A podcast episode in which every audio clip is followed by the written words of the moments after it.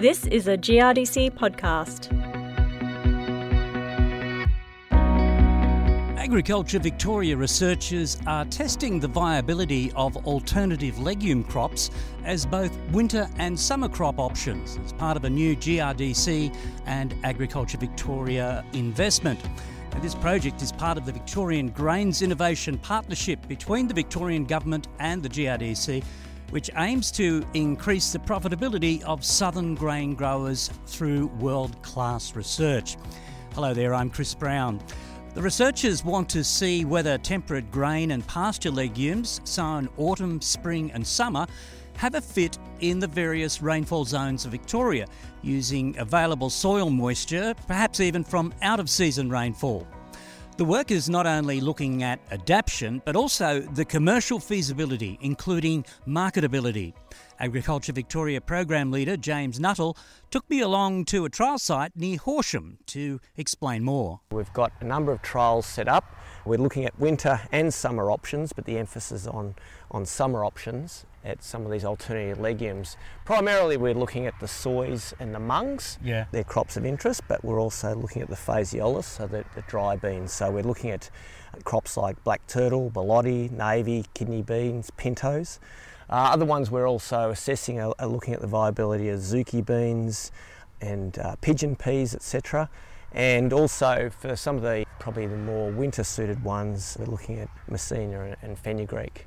In this trial here, what we're doing is we're currently sowing staggered times of sowing. So we've started in November just to look at how these crops behave and grow under our environments down here, which Yeah. is you know lower rainfall. Absolutely. Because a lot of these these crops are traditionally subtropicals, so you know they're used to more water Yeah. and higher temperatures. So, my first question about this then would, would be why is there a need to introduce a, a summer crop into the system?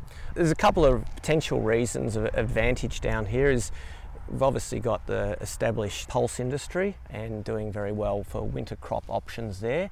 Pulse crops and legumes are obviously good for boosting nitrogen levels in the soils.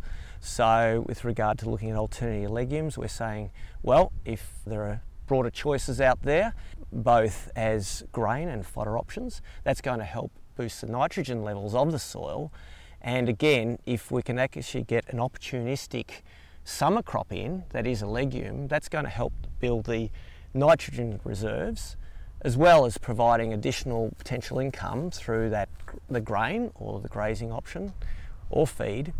And the other important thing is it's actually utilising resources, so out of season mm, rainfall. yeah. So what we're seeing, you know, increasingly is, is that idea that if you get significant rains in that, that spring, summer period, can you benefit from them? So part of this project is actually looking at some of the triggers.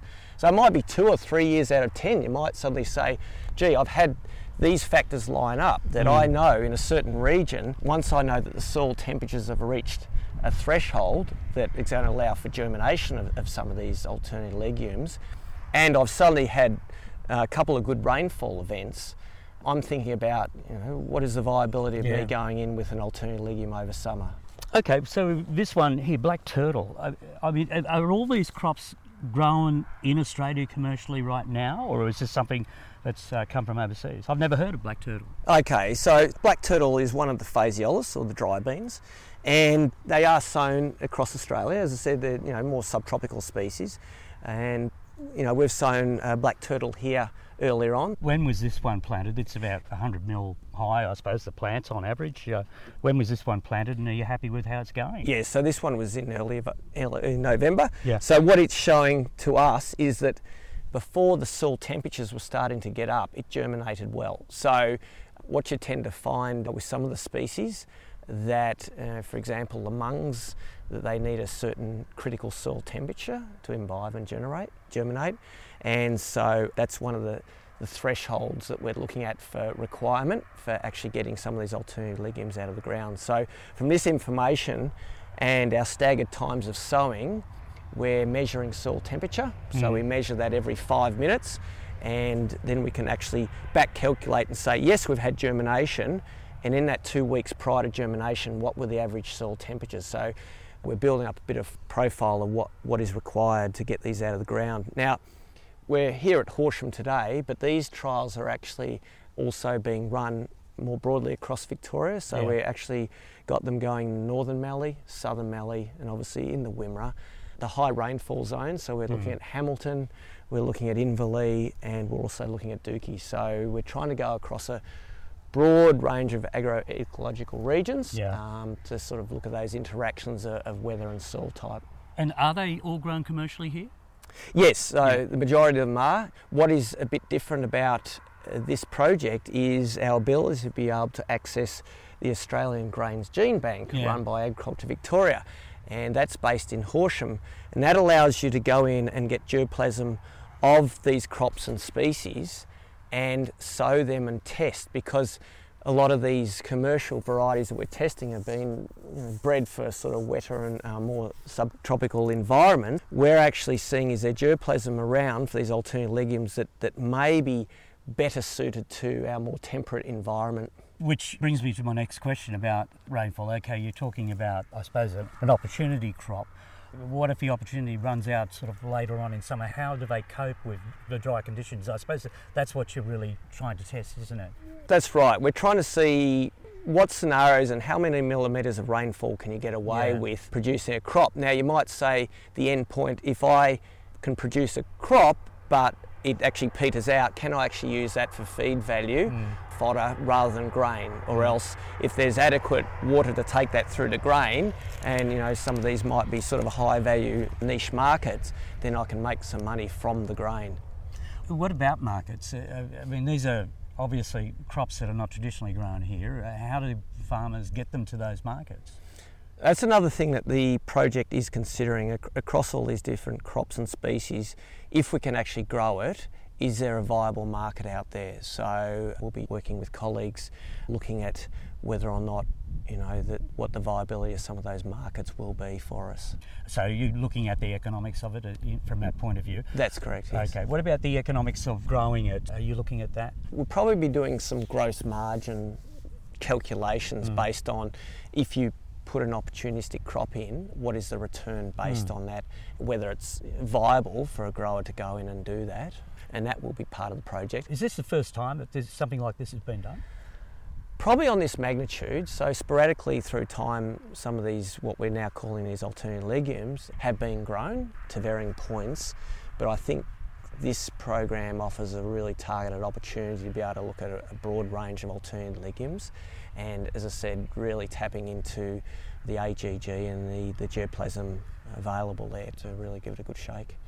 How do you see it fitting into a, a farming system? You're talking about sowing at a particularly busy time of the year, aren't you? I suppose during harvest. That's true, but I suppose if growers know that there's a certain set of events that might trigger an opportunity to grow these, uh, I think they'll make it happen.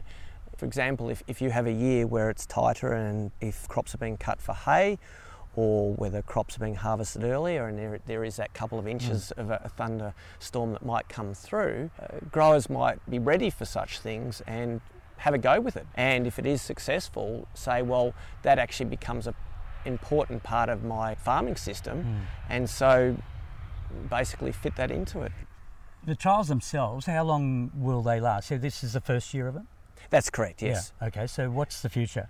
The program is running for the next three years. The trials across the states will actually be run as both winter and summer trials, with the emphasis on the summer trials for the next three years. Uh, we work with a number of collaborators in delivering these trials across the state, and so we've got a fairly good footprint. The other important thing of this project is that we're using biophysical modelling to be able to extrapolate some of the results.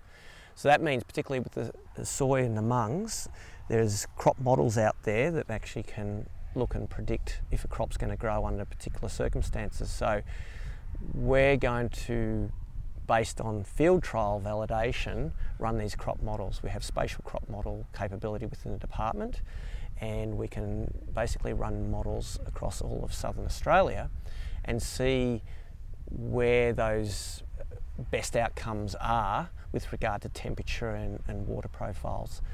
And again, it, it, it comes back to that probabilities so that growers have some understanding of is it two or is it three years out of 10 that might be a real go? And that's the most important thing for understanding for de risking. You know, Yeah. What are those trigger events that, that I'm going to have a good chance of Yeah. getting a return? And you're also looking at germplasm. You've got a germplasm trial within this trial. What, tell me about that. That's correct. So we sowed about 1,200 lines. 1200. Yes, yeah, hand sowed. Yeah. So they're just metre lengths, and again, that's that's um, seed that is sourced from the Australian Grains Gene Bank.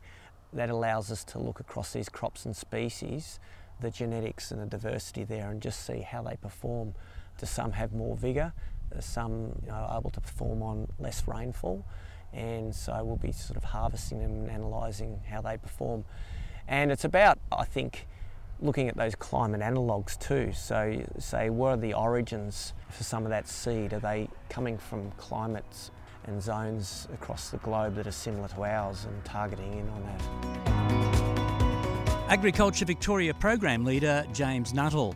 The benefits emanating from this research may go well beyond the additional nitrogen delivered by legumes and may lead to more profitable crop options for growers, as well as delivering systems benefits like weed and disease control. And of course, potentially moving beyond a seasonal water use efficiency approach to one that maximises the efficiency of water use across cropping seasons. Thanks for listening. My name is Chris Brown.